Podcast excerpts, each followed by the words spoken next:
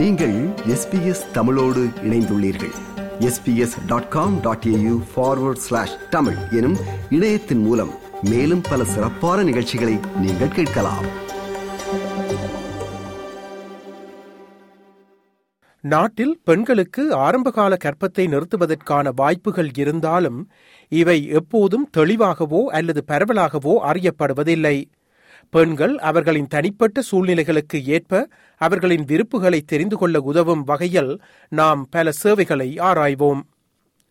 ஆஸ்திரேலியாவில் கர்ப்பமடைந்த பெண்களில் சுமார் 40% திட்டமிடப்படாதவை. அவற்றில் ஏறத்தாழ 30% கருக்கலைப்பில் முடிவடைகிறது. அதில் பெரும்பாலானவை கர்ப்பமடைந்து 12 வாரங்களுக்கு முன்பே நிகழ்கின்றன. பேராசிரியர் டேனியல் மஸ்ஸா மோனாஷ் பல்கலைக்கழகத்தின் ஜெனரல் பிராக்டிஸ் தலைவர் ஆவார்.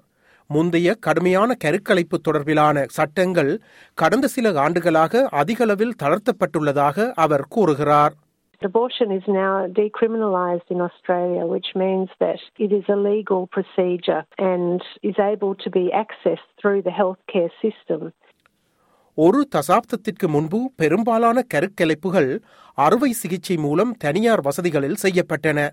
இப்போது அதற்கு மாற்றாக மருத்துவ ரீதியில் வழங்கப்படும் மெடிக்கல் டெர்மினேஷன் அணுகல் படிப்படியாக அதிகரித்து வருகிறது.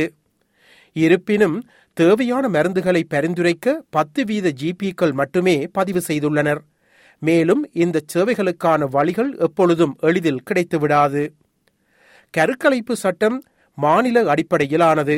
எனவே நீங்கள் வசிக்கும் இடத்தை பொறுத்து சிறிய வேறுபாடுகள் உள்ளதாக பேராசிரியர் மசா விளக்குகிறார். Victoria is the most liberal in terms of its laws, but other states have, for example, gestational limits as to how far into the pregnancy an abortion is allowed. பெண்கள் அவர்களின் மருத்துவரிடம் பேசும்போது எவ்வளவு கடினமான உரையாடலாக இருந்தாலும் பெண்களுக்கு கருக்கலைப்பு சட்டங்கள் தொடர்பில் உரிமைகள் இருப்பதை உறுதி செய்கிறது. Most women should be reassured that if they require an abortion and present to their doctor, that at the least the GP should refer them on to the appropriate service if they don't provide the service themselves. இதேவேளை புலம்பெயர்ந்த மற்றும் பலதரப்பட்ட பெண்கள் பெரும்பாலும் மருத்துவர்களை பார்க்கச் செல்லும் போது மருத்துவர் எப்படி நடந்து கொள்வார் என்ற கவலையை அவர்களுக்கு உருவாக்கலாம். ஒரு பெண் கர்ப்ப காலத்தின் எவ்வளவு காலத்தை கடந்திருக்கிறார் என்பதை உறுதிப்படுத்த அவர்கள் ஆரம்ப சோதனைகளை நடத்தலாம்.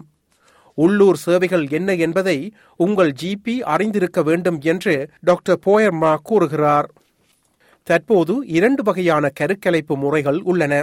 முதலாவது வாய் வழியாக பரிந்துரைக்கப்பட்ட மருந்து மூலமான மருத்துவ கருக்கலைப்பு. கர்ப்பமானது 9 வாரங்களுக்கு குறைவாக உள்ள பெண்களுக்கு மட்டுமே இந்த முறை உள்ளது. இது பற்றி பேராசிரியர் மாசா விளக்குகிறார். A medical abortion is akin to a medically induced miscarriage. The doctor will counsel her about that, check to make sure that the pregnancy is not an ectopic pregnancy. Then she can be prescribed the medication.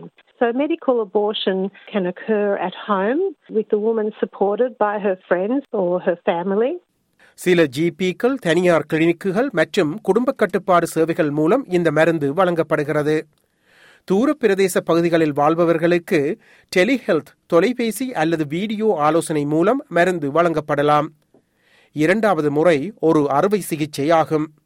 Many women don't want to necessarily have to manage what is essentially going through an early miscarriage at home and would prefer a surgical option whereby they are admitted to a day clinic or a hospital and have a very light anaesthetic and then the abortion takes place surgically like a curette.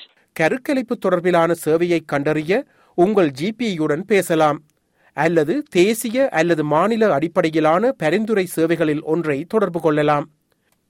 இவற்றில் ஒன்று health direct. இது ஒரு இலவச தேசிய 24 மணி நேர உதவி சேவையாகும். இது ஒரு பதிவு செய்யப்பட்ட தாதியுடன் உங்களை இணைக்கிறது. விக்டோரியாவில் பெண்கள் 1800 மை ஆப்ஷன்ஸ் இன் தகவல் சேவையை அழைக்கலாம். நியூ சவுத் வேல்ஸில் உள்ளவர்கள் கர்ப்பம் தொடர்பிலான சேவையினை தொடர்பு கொள்ளலாம். குடும்ப கட்டுப்பாடு மருத்துவ சேவைகள் நாடு முழுவதும் பல்வேறு சேவைகளை வழங்குவதாக டாக்டர் போயார்மா கூறுகிறார். There's family planning services in each state and territory of Australia, so getting in touch with your local family planning service can be a good way to get some initial information about the options that are available to you and where you're located.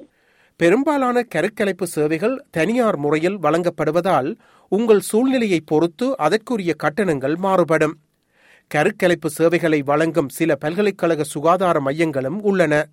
சில மருத்துவமனைகள் மருத்துவ காப்பீட்டு அட்டையுடன் எந்த கட்டணமும் இல்லாமல் சேவைகளை வழங்குகின்றன.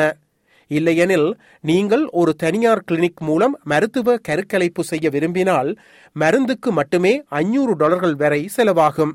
தனியார் சுகாதார காப்பீடுகள் கூட கட்டணங்களில் வேறுபடுகின்றன என்று counselling team leader with Children by Choice Nicole ஹூயிக் கூறுகிறார். We actually find that majority of the women that we work with are not able to access their private health insurance, that it is not covered. Family Planning New South Wales ஆனது மருத்துவ மற்றும் அறுவை சிகிச்சை மூலமான கருக்கலைப்புக்கான மொத்த கட்டணங்களை மக்களுக்கு சலுகை மற்றும் சுகாதார அட்டைகள் ஹெல்த் கேர் கார்ட்ஸ் மூலம் வழங்குகின்றது. அறுவை சிகிச்சை கருக்கலைப்புகளுக்கான அவர்களின் இடைவெளி கட்டணம் out of pocket gap fees $350 முதல் $450 வரையாகும். இது கர்ப்ப காலத்தின் கால அளவை பொறுத்ததாகும். கர்ப்பத்தின் ஒவ்வொரு சூழ்நிலையும் வெவ்வேறானதாகும். ஆகவே உங்கள் ஜிபியுடன் பேசுவது அல்லது உங்களுக்கு அருகிலுள்ள சேவையை தொடர்பு கொள்வது முக்கியமாகும். இதுபோன்ற மேலும் பல நிகழ்ச்சிகளை கேட்க வேண்டுமா? Apple podcast, Google podcast, Spotify என்று பாட்காஸ்ட் கிடைக்கும் பல வழிகளில் நீங்கள் நிகழ்ச்சிகளை கேட்கலாம்.